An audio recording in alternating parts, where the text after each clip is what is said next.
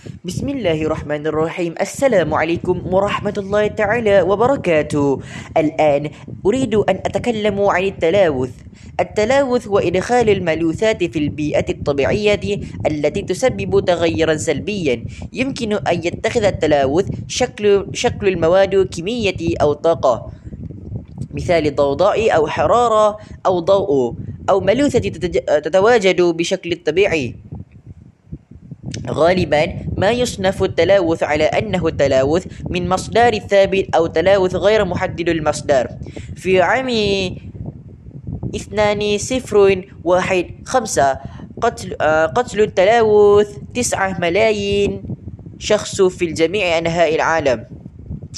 تشمل أشكال التلوث الرئيسية تلوث الهواء والتلوث الضوئي والقمامة والتلوث الضوضائي والتلوث بلاستيك والتلوث تربة تربة والتلوث الإشعاعي والتلوث الحراري والتلوث البصري والتلوث المياه.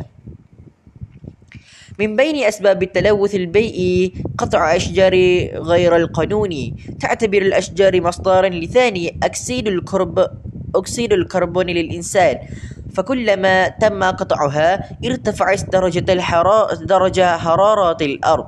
التالي هو الأنشطة اليومية البشرية مثل استخدام المواد التي تطلق مراكبات الكربون كلورية فلورية أو CFC في الهواء. يعتبر دخان المراكبات أيضا مصدرا للتلوث وذلك لأن المحتوى الموجود في دخان المركبات نفسه ليس جيدا لصحة الإنسان ويسبب الرائحة وتلوث, وتلوث الهواء والسبب التالي هو من المصانع الصناعية. فبعض المصانع تطلق النفاية السامة فقط في النهر والتي تتسبب حرائق الغابات في التلوث النهر وتقتل الحياة المائية. وفي هذه الأثناء تسبب حرائق الغابة أيضا تلوثا لأن الدخان الذي يتراكم سيسبب ضبابا وسيؤثر على صحة الإنسان والحيوان. بعد هذا ومن آثار التلوث البيئي أنه سيؤثر على صحة الحياة والنباتات. سيؤدي استنشاق استنشاق الدخان إلى إتلاف رأتي الحياة وسيغطي, وسيغطي الغبار طبقات أوراق النبات وسيؤدي إلى ذبول النباتات. بعد ذلك سيؤثر التلوث على مواد المحيطة مثل الملابس. ستتلف وتتسخ. وفي غضون ذلك فإن, فإن الأوساخ التي تتراكم في الهواء والبحر. ستسبب الأمطار الحمضية التي تسبب سرطان الجلد لدى الإنسان. من بين ترك التغلب على التلوث البيئي إعادة الزرع. سيجعل هذا الهواء أكثر نقاعا وراحة.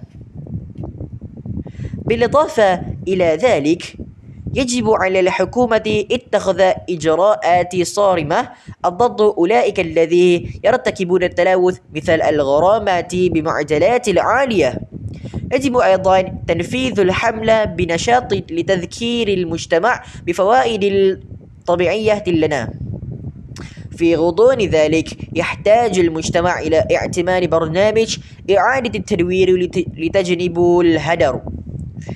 أخيرا وأخيرا يجب تقليل الرصاص في الدخان المركبات بحيث يمكن تقليل مخطر مخطر الإصابة بالأمراض على جلد الإنسان بسبب دخان سيارة. وخلاصة الكول أمل أن تتمكن جميع الأطراف من القيام بواجبتها حتى يت يتم التغلب على هدفنا على هدفنا في الحد من مشكلة التلوث.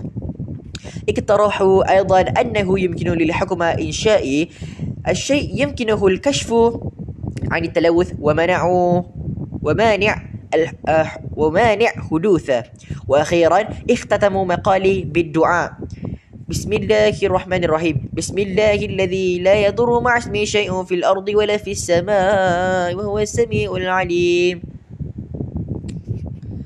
بسم آه السلام عليكم ورحمة الله تعالى وبركاته